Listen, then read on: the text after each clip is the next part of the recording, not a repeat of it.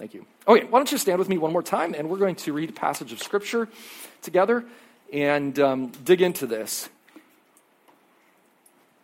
I'm doing a, a, little more today, filling in um, as we are in transition with everything, but this morning we're going to continue on in a summer series we're doing on storytelling. Storytelling um, sort of the power of story. And today's particular focus is going to be on this idea of stories and faith. Um, if you don't know, my wife is a graphic designer and she puts most of our stuff together that you see on the screen. I love this. There's uh, a child here uh, with their headlamp in bed looking through I don't know what that is, Calvin and Hobbes. I can't tell. it kind of looks like Calvin and Hobbes from here. Um, but that's a good image of, of sort of that childlike part of our faith and the power of story. But today we're going to look at a passage in the book of Hebrews and so if you want to follow along on your phone, on, on the screens up here, or in your paper Bible, I'm too uh, attention distracted to use my phone usually for scripture. Um, but here we go. We're going to read from Hebrews chapter 11. And this is part of the lectionary, one of the lectionary readings for this summer, uh, uh, collections of readings. And we're going to read verses 1 through 3 and 8 through 16. And then I'm going to go a little beyond verse 16 as well. Uh, so let's read this together. Hear the word of the Lord from the book of Hebrews in the New Testament. Now, Jesus, oh, oh, oh, that's book of Luke. That's not going to do it. Let me get to Hebrews, which is almost towards the end of the New Testament there. Hebrews, James. Oh, yeah, there we go. Now, now faith. I mean, Jesus is good too, but that's not the actual verse. Um, here we go. Hebrews 1 1 through 3. Okay. Now, faith is being sure of what we hope for, being convinced of what we do not see. I'm going to read that one more time. That's one of the key verses, by the way, in this passage, sets the context. Now, faith, pistis, faith, is being sure of what we hope for, being convinced of what we do not see.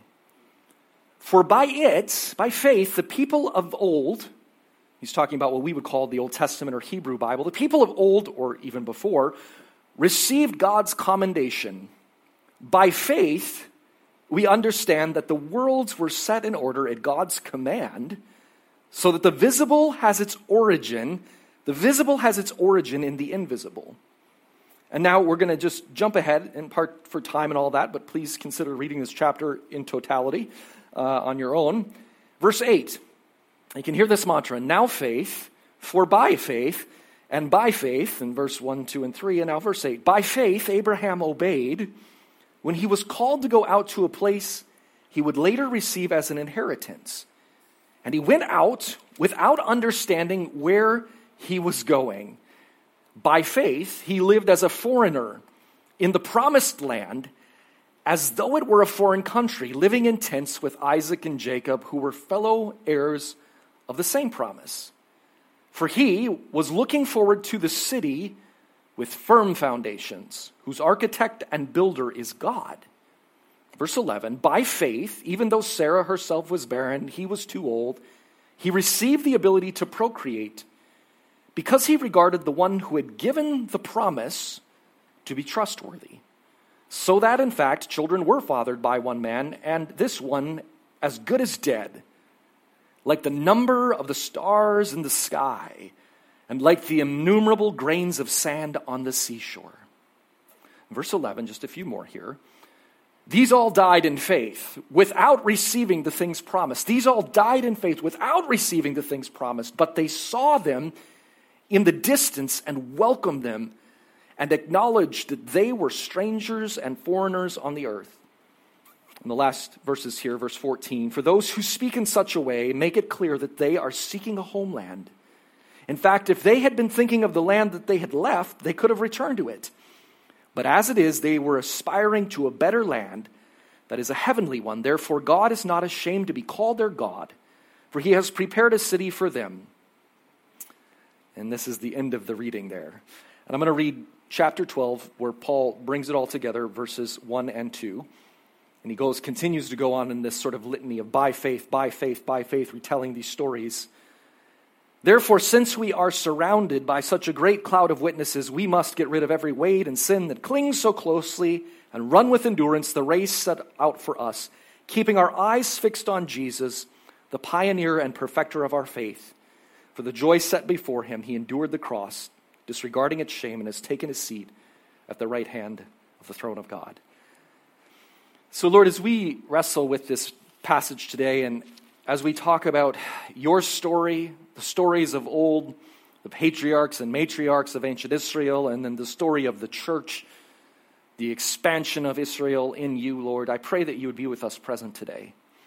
And as we wrestle also with the power of retelling story, telling the stories that we see that are true stories, stories that are parables, stories that we don't know if they happened in a modernistic, literal way or not, but we lean into them because they form us and shape us to live into our real lives now in a different way, in a Jesus centered way. So we offer this up to you. I know I can't change hearts or minds, Jesus. But, oh, Holy Spirit, come and do what you can do, making Christ real in this moment, in these people, through the scandalous, messy teaching and worship and prayer and being family for one another. In Jesus' name, amen. Please be seated this morning. Thank you for humoring me with that. And stories have power, don't they? Stories have power. I've talked before about my uh, hesitance with the use of story because story can be used uh, negatively. It can be used to um, cause us to ignore other aspects of our being, other things that we might consider as factual.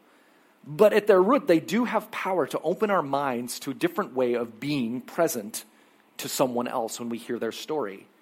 Stories can empower us to act.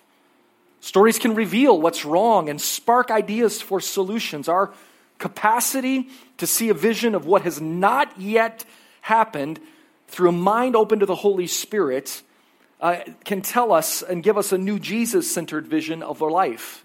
This is the power of story. And stories, as we've said before, stories can be retelling that which has happened, which is factually true. To use modern, sort of late modernity ways of thinking, story can also be parable. Jesus used parables, which were not true stories in the sense of literal events, but they're true stories in that they convey truth. Story can convey a truth while not being a true story. You understand what I'm saying? You know, we tell us that's what a parable does. The story may not be an actual historical event, but what it conveys is truth.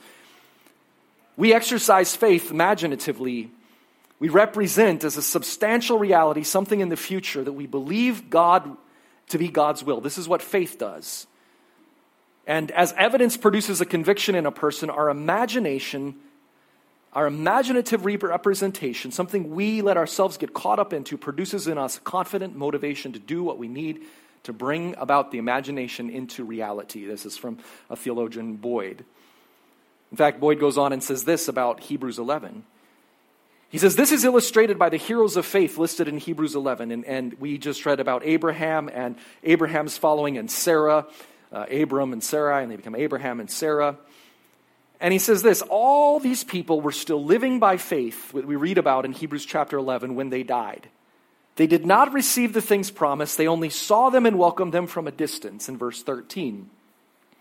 He says this Note the visual imagery and the faith that these heroes exercised. They were looking for a country of their own. They were longing for a better country, a heavenly one. They imaginatively envisioned the city with foundations, whose architect and builder is God, verse 10, and lived, therefore, as foreigners and aliens or vagabonds in this world. I want to read a little more about what this faith is and story here before we dig a little more into this passage. I like how J.C. Shelley puts it. Said this faith is a way of knowing that constantly seeks understanding. In fact, that's a quote from an early church father. Faith is seeking understanding, this active seeking understanding. It leads to reflection, a, a theological reflection on who God is, and to faith as belief in the various doctrines about God.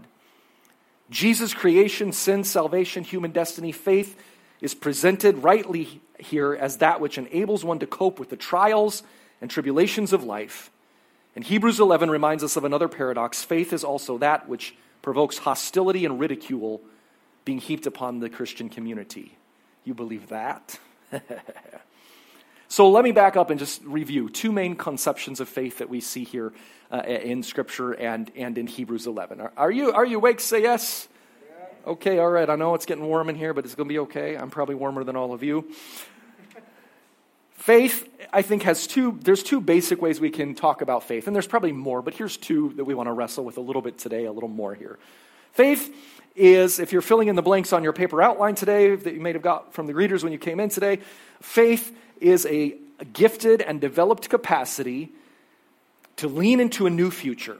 Faith as a gifted, a gift from the Lord, but also a developed capacity to lean into a new future or prophetic imagination. Faith can be a gifted and developed capacity to lean into a new future, this sort of imagination, or to use Bruegerian terms, prophetic imagination.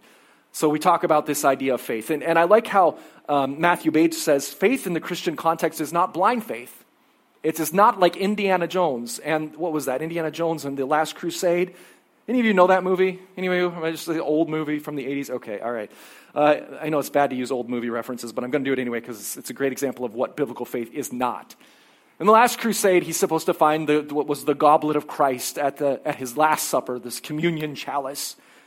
And, and, and to get to this place where it's being, uh, being uh, watched over by some supernaturally old geezer knight uh, from the Crusades, I guess, he has to cross this chasm, and there's this instructions about you've got to step out in faith. Well, the chasm looks like there's nothing there, but there's this space there. And so he reads the thing as a step out, step out, step out, and it looks like you're going to step right, fall down into the Grand Canyon. And so finally he does it. He steps out and takes a step. And you see this big dramatic thing, and he steps out as if the big chasms are forming. And the minute he steps there, it's like a, a visual, um, what's the word I'm looking for? Uh, uh, uh, like when it's hidden, but it's there, a visual thing. He hits it, and boom, there's actually this long, narrow bridge there over the chasm, but it's made to blend in with the thing. And then he throws some dust on it, and he sees that it's all the way there, and he walks across. That's not Christian faith, by the way. That's, that's blind faith, trusting that something's there. That's not what he's talking about here. Faith here's rooted in this idea of God's working in the past and also this idea of, of a communication to our spirit, something that God uh, communicates within us to know that there is more than simply what we're looking at right now in this present moment. It's something rooted in hope, and he ties this together in a triad faith, hope, and love. Okay, so again, Hebrews is written to encourage those who are having trouble with the hope when Jesus did not return immediately after his resurrection. And so Hebrews is written to encourage the church, encourage these followers of Jesus that it's not over, that there is more to come.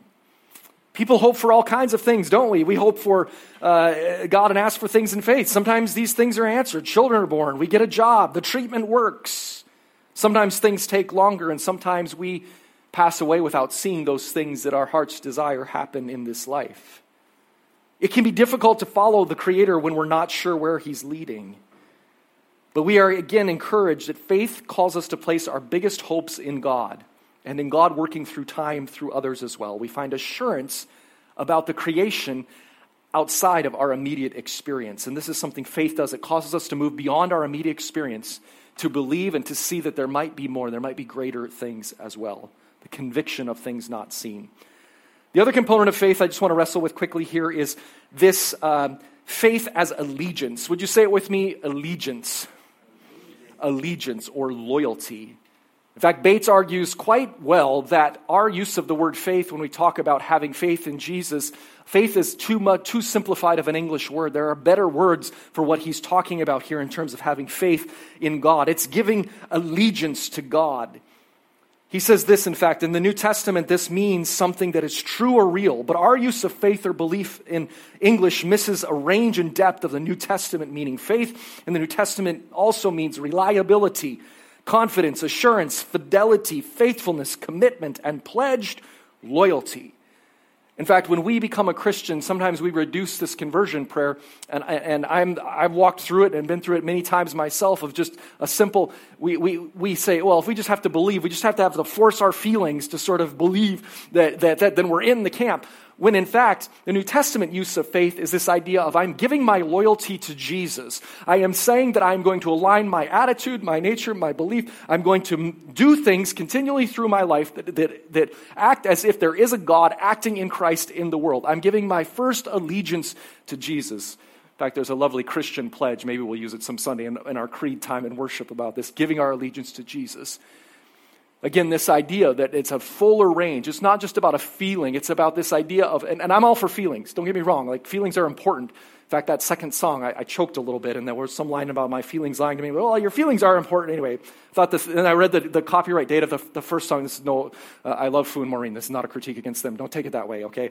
Now I'm going to owe them lunch after saying this. Jeez, can I just shut up and move on with my message? Uh, but there was something, there was something in that line I'm like, ah, and, the, and then their second, then the third song like redeemed it all the way. Then they're like, oh, okay, all right, you know, uh, the one was about, yeah, death is a doorway and the feelings thing. There's a lot of good stuff in it too. That's the problem with Christian lyrics, right? It, it, it's a mixed bag and God help worship leaders. It's, it's a tough gig.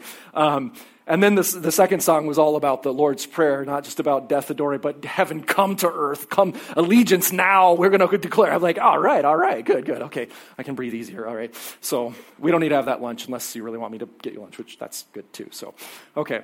Um, so this idea of allegiance, giving our allegiance to Christ. Uh, Brueggemann talks about this uh, in this passage. He says, This calls us to see ourselves as aliens and foreigners while in this world. It empowers us as well. He tells us that we are exiles and following God's revealed will in the Bible. And we are called to continue to contribute to this culture of love, this different way of being human, this way that is not defined first by allegiance to uh, country or allegiance to family first, but first to the family of God in Christ, to God's love in us, and that that shapes then all these other relationships differently. And we are told in Hebrews that we are to develop and to learn from those that have gone before us in this following of God, in their habits, their customs, the memories, the photographs, so to speak. And when we do this kind of remembering of the story of the world through those that have come before us and following after God and then following after Jesus, it shapes us differently. In passages like Hebrews 11 and Matthew 1, these genealogies and these short retellings of stories are there to remind us that when you say yes to allegiance to Christ, you are participating in something that goes all the way back and will go all the way forward in the future. And so you have hope that what we see right now in present day Vancouver with housing and healthcare crisis, what we see in present day Canada. By the way, my family are becoming citizens on Tuesday unless the whole country goes up in flames, so that's something. Um, but my first allegiance is not to, I'm looking at that loyalty oath thing. Really hard for me being a dual citizen coming from the U.S. I'm telling you to swear allegiance to the Queen but I'm working through it. I'm breathing slowly. I'm doing my meditation practices, and I can affirm. I don't have to swear. I can affirm. That helps the Mennonite Anabaptist side of me as well. Um, but anyway, for those of you that have been praying for my Canadian conversion, your answer, the prayers has been answered or will be answered. So, all right. Uh, but hold your breath. It's not a done deal yet until Tuesday. So, this idea, though, of the allegiance shapes us. Our ultimate allegiance and our worries about the things in this world we are reminded that we can act differently. We can work for a different kind of world because our first allegiance by faith is in what God has done, is doing, and will do, even though we may not feel it or sense it in this particular moment. Faith anticipates the future, faith evaluates the present, and faith looks beyond one's immediate desires and impulses and asks, Where will these actions lead? How will they shape me? How will they form me? Will this harm me or hurt me or others long term? What will this action look like? If it is a seed and it grows up, what will it grow up into? Oh, there's more I want to say about that, but I better just get a little more. Uh, just let's let's look through the verses quick, and then we'll land it here this morning. So, reviewing the first few verses here, verses one through three, we're reminded again this faith is a triad of faith, hope, and love, and it calls us to move beyond. And I, I just shared a little bit about that. In verse three, this idea of the visible being made from the invisible is a huge thing in Scripture that our words produce, uh, create realities. Now, word of faith goes overboard on that, but there is something about this idea that what we speak, what we meditate on, shapes us, and that our feelings, in this sense, absolutely do matter, and that in some ways we can bring a different kind of order to our inner life and how we think about them and wrestle with them. But this is lovely in that what he's going to launch into with the, the ancients of Israel, that he begins by talking about what God has already done. None of this exists except for a creator initiating. It's fascinating to read stories of certain scientists that have come to faith as they recognize sort of the infinite complexity of the universe and for the right variables to come together. There's a great story about uh, a scientist who was an atheist, uh, Fred Hoyle, and he was an astrophysicist. And this idea of coming to the understanding that, the, the, that life was so, that for the conditions to be right for life to burst forth, the number of cosmic coincidences actually brought him to faith in the idea of a creator. So here we have this in verses 1 through 3, setting off the stage here. He defines what faith is in verse 1, and then he tells us again that God speaks and things come into existence. So therefore, when we wrestle with how we believe in our imaginations and words, we are participating in how the world has come together and continues to be created. Let's look quickly at verses uh, 8 through 10. And when you look through 8 through 10 here, in the Old Testament, Abraham is the lead example of someone of faith. James, the early church leader, the brother of Jesus, wrote in his book, uh, Faith without deeds is useless. So faith is not simply about our attitude, but also about our actions. To give allegiance to Christ without following through doesn't actually create that kind of condition for change in our world and within us. In Genesis 15, 6, Abraham believed the Lord, it tells us, and he credited to him as righteousness. Because of this reaching out and responding to God's initiative, the relationship is restored. The relationship is, is there because of that faith. There are three stories of Abraham's life in this passage we just read departure to this holy land, later fulfillment of descendants, and then we didn't read verses 17 and 19, but the sacrifice of Isaac. But these demonstrate Faith enabling Abraham to move beyond what seemed insurmountable. This idea of being led to a place you don't know. How do you do that? There's something in this imagination that God grants Abraham and grants us. These idea of ancestors beyond, and he was well beyond the years, and it was their supernatural child, but also this idea that all of us become ancestors of Abraham when we receive Christ and give allegiance to Christ. Abraham is called to believe in this future homeland, though he was wandering. He didn't know where, but faith requires a release of control. It is said that in every relationship, there is a planner, with a, and in every relationship, there's a go with the flow person. Abraham had to plan and also had to go with the flow. I don't know about that. If you know that in your relationships, which one of you is a planner? Which, if you're married, which one of you is a planner? Which one is a go with the flow? God always puts those people together. He's got a sense of humor. But there is a certain release of control in order to experience newness, right?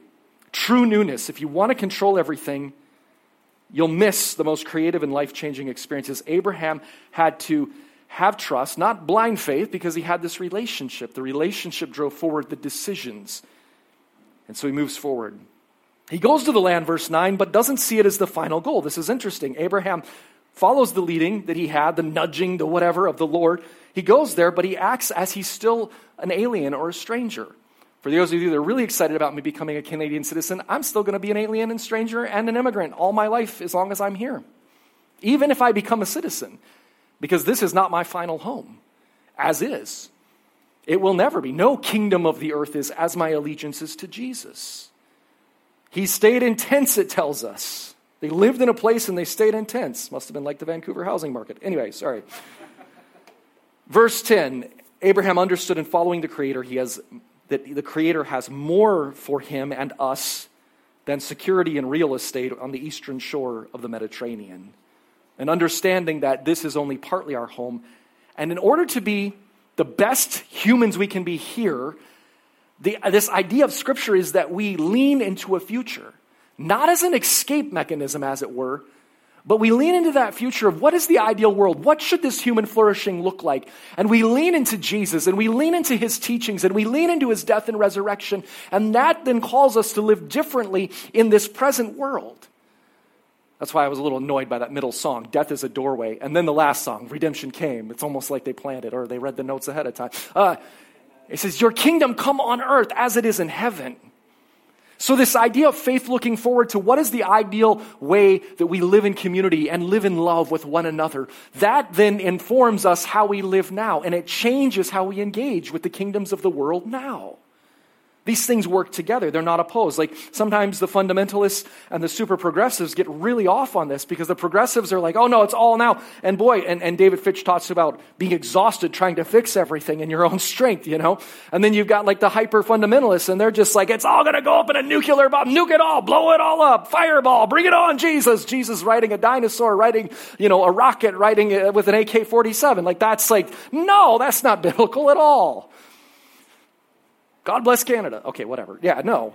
Like, that's not a good picture either. No, we lean into the future not for some fiery judgment, but we lean into the future to be empowered with the vision that then gives us strength right now in this context by the working of the Holy Spirit, by the gifts and graces of God. That when I declare my kingdom of allegiance, I am praying, Lord, that your will would be done on earth now as it is in heaven. And when we do that, it empowers us to begin to act differently now in our lives. And we don't always feel it all the time, but the work of the Spirit is there. And why does the church persist when the church even gets off track and all? We've talked a lot about that. But because there's something about God at work in the world, bringing about new conditions for flourishing in life. And you participate in that by faith, by faith, by allegiance to Jesus. Okay, I gotta, I gotta wrap this up, don't I? Whew, all right, everyone said amen.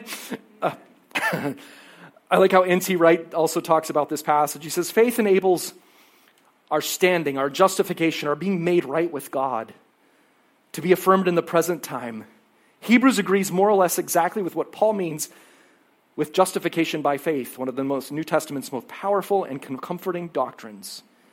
And justification, this being made right, this being brought into God's goodness, happens as we lean into God's vision for the future of, of, of love and of care, of redemption. There's a first stage to these promises.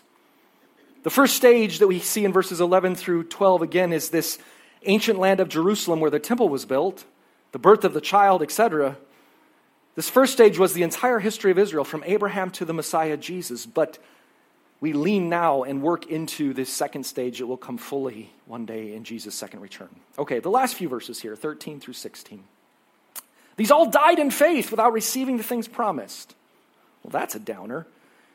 But they saw them in the distance they had holy imagination. They cultivated this inner sense with the work of the Spirit of God and welcomed and acknowledged that they were strangers and foreigners on the earth. For those who speak in such a way, make it clear they are seeking a homeland. They died while living in faith, and they lived a reality that they only got glimpses of, but it changed how they lived as they lived by faith in this world. They lived as aliens and strangers, and they understood that as is, this is not the final destination. And this is important because sometimes we think if we just get this right politician in, or if we just do this church thing just this right way, if we just get the right right that, that we've arrived. This is the idea. We're always on pilgrimage until Jesus comes and declares the journey's over. And we stay in that mindset. We lead into that tension, our lifelong journey.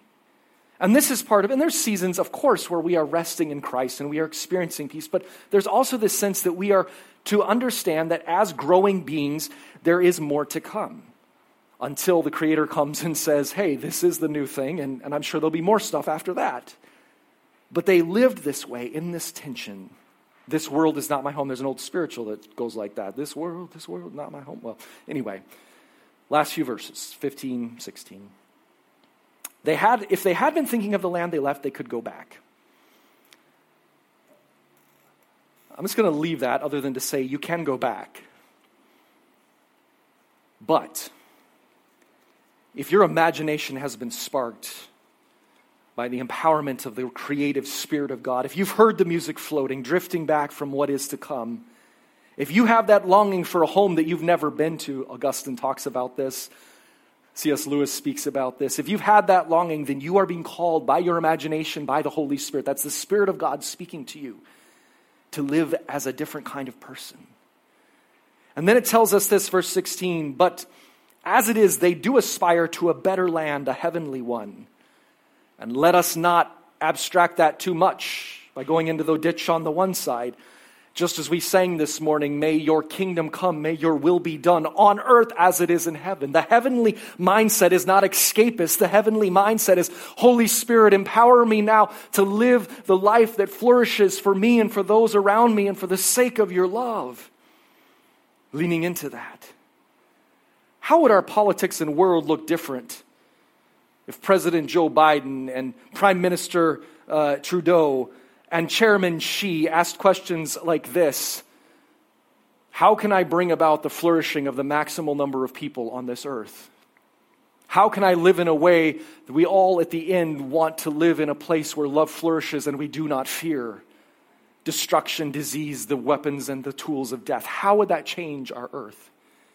Well, you know what? It's not going to happen through them. but it can happen in every micro, tiny community, in every relationship. In these things, the church, official, unofficial, this idea of people centering themselves on the love of God in Christ. That's how the world is changed. In fact, had they been thinking of that land, they would have had opportunity to but as it is, they aspire to a better land, a heavenly one. Therefore, God is not ashamed to be called their God, for he has prepared a city for them. He calls them into new covenant. He's alluding to Jeremiah 31 33 here as well. The faith of these early matriarchs and patriarchs points them beyond, even beyond the Old Testament itself and their own kith and kin. They were looking not just for short term homeland, but to a unique time when all would live together.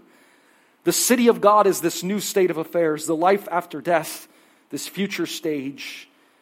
And the land that is received and lost was only a signpost. The ancient Israel was only a signpost to a greater reality to come. So then, we want to live differently. We want to hear these stories, these stories from Scripture. We should uh, find ways to sort of immerse our minds in these stories that speak of God breaking into the world and showing us a different way of being human. God is not ashamed to be their God. I'm reminded of the. Um, Martin Luther King Jr., some of his preaching and sermons. I don't know if you've ever listened to him, but having grown up in the States, you often we read and listen to his speeches and sermons. And when he was dealing with injustice in the U.S. around anti black racism, which is still a thing in, the, in North America to some extent, but he did some great work. And he talked about this in some of his speeches, like I Have a Dream, for example. He he, he talks about this and, and this leaning into the future. And then there was a, a speech he gave, actually, a sermon he gave at, at a Pentecostal C.H. Mason Tabernacle, Church of God in Christ in, in Memphis, I think it was Memphis, Tennessee. And he gives this speech, and, and, and he's going to be um, killed, going to be murdered, assassinated after this. And he says this, and he's pulling from this biblical prophetic imagination. And here's one real practical example, and he's encouraging people he says, We have difficult days ahead. I can't do it justice. Listen to it live or listen to a recording of it. And he told this crowd at C.H. Mason Temple, which is a Pentecostal, big Pentecostal, biggest Pentecostal denomination in the U.S. And he says, It doesn't matter with me now. I've been to the mountaintop. Remember, Moses went to the mountaintop and God showed him the promised land and said, But you won't go there, Moses, but the people will, because Moses had unresolved issues with his anger. That's a whole other sermon. And, and, MLK is drawing from this, and he says, I've been to the promised land, or I've seen the promised land, rather, and I may not get there with you, but I want you to know tonight that we as a people, he's talking to African Americans in the States, in the South, that we as a people will get to the promised land. This idea of story shaping and forming your imagination to make a better world is part of what it means that we do in the local church. That our stories fund they give strength to, they give, give currency to this moving forward in a new way of being human. And now, the church in North America, of course, is going through all kinds of convolutions because too often it has let itself be co opted or crushed by the powers, whether they're corporate powers, accumulated centralized powers, generally centralized power goes off the rails, whatever form it takes, because we can't handle it.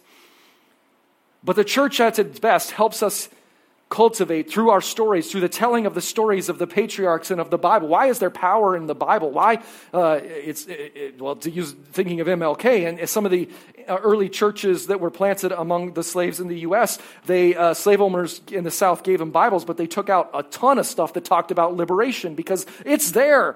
The story is there of God bringing freedom to people, both in this world now and in the life to come.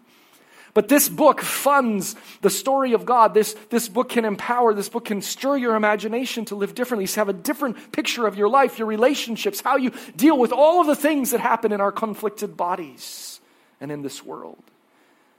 And so this morning, this third message is I had to do a little theological dive before I go back to more storytelling. But this is a chapter that summarizes all of these stories in order to remind us there's a different way of thinking about your life and your world, to hear your story differently through God. So let me land it and say this What should we note and live into today? Finally, I, I just summarize it by saying this What stories are you telling yourself? What stories are you telling yourself about yourself, your family, this church, our city, our country, our world? What stories are you telling yourself? The way of Jesus gives us stories to understand our world differently, in a different way than the totalizing, ultimately total controlling claims of the powers around us. What story right now are the people of Taiwan and the people of mainland China saying about power and the nature of power and military and might and numbers? What are the stories that the Trumpiest Trumps or the, or the Bidenist Bidenist people are, are telling themselves about power and people and what makes for a good, flourishing world? What stories are being said in Ottawa? What stories are we saying right here in this church? Does this church have a future and a hope? Does this church have a purpose?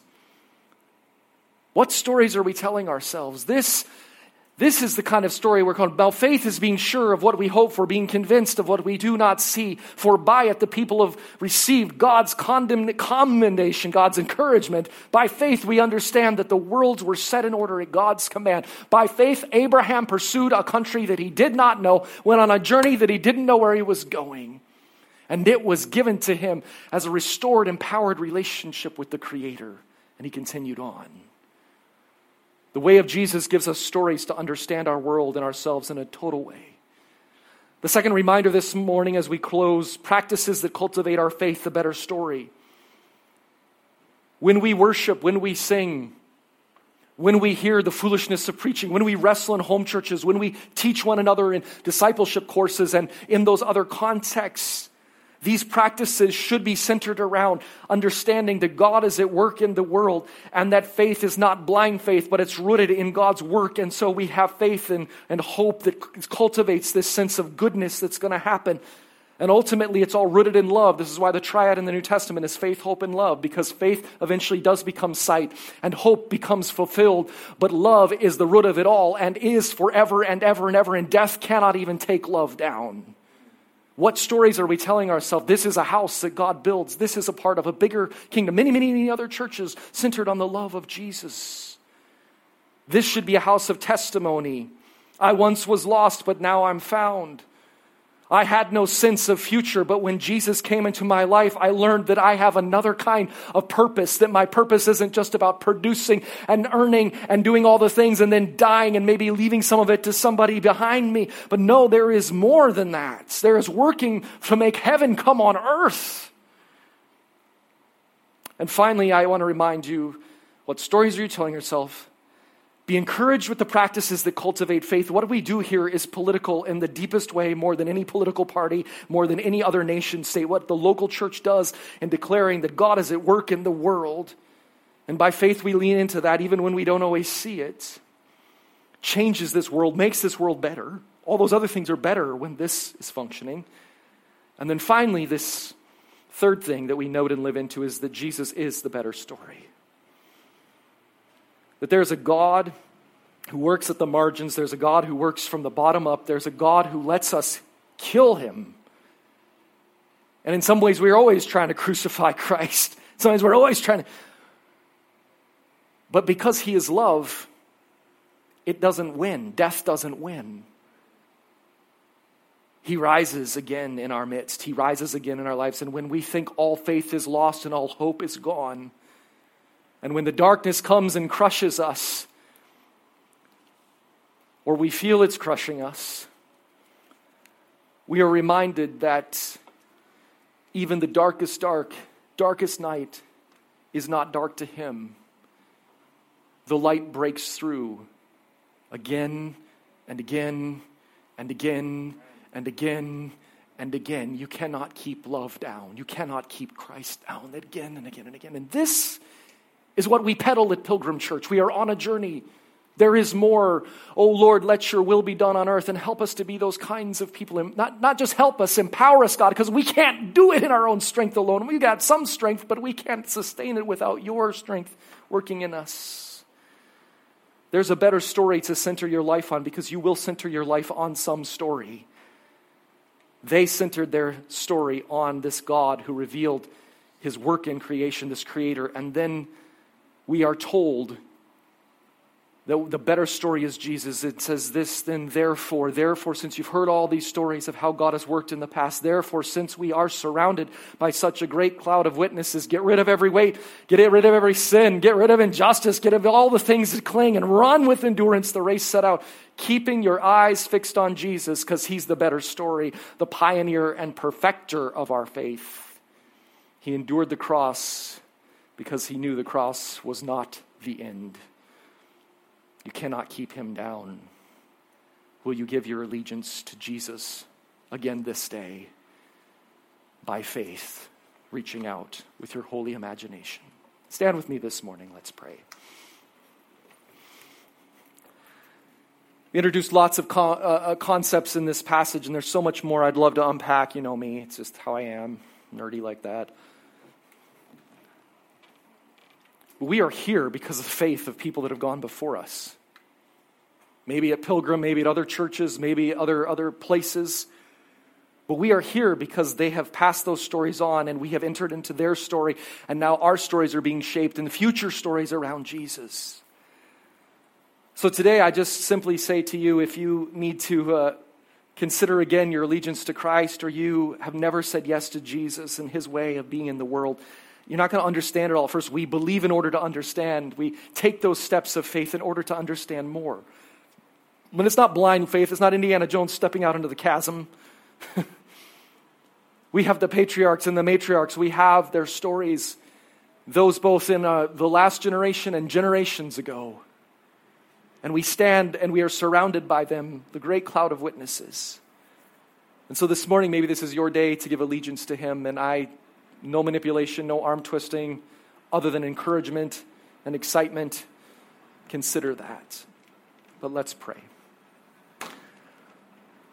Lord, we thank you for the City Works Department that is right behind us. and the grinding of the metal treads on the pavement. Lord, we thank you that you have called us today to rethink our allegiance and our stories.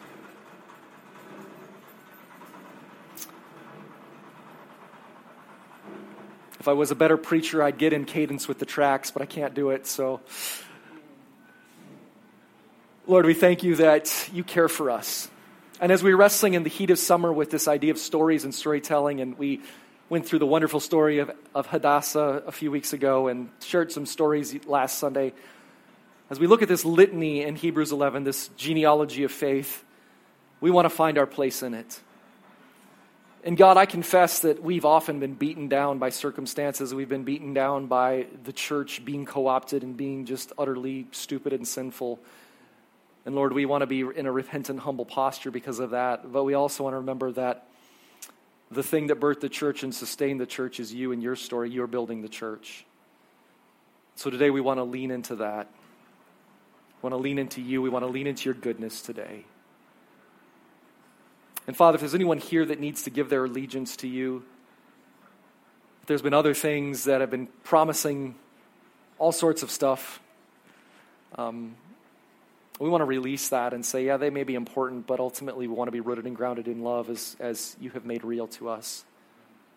Not out of fear, not out of fear of death, not out of fear of any of those things, but because we want to participate in what makes the world better, and it's not to be found simply in governments and powers, but in this radical community centered around you. This one and thousands and thousands like it around our country, around the world. In Jesus' name, amen. Amen.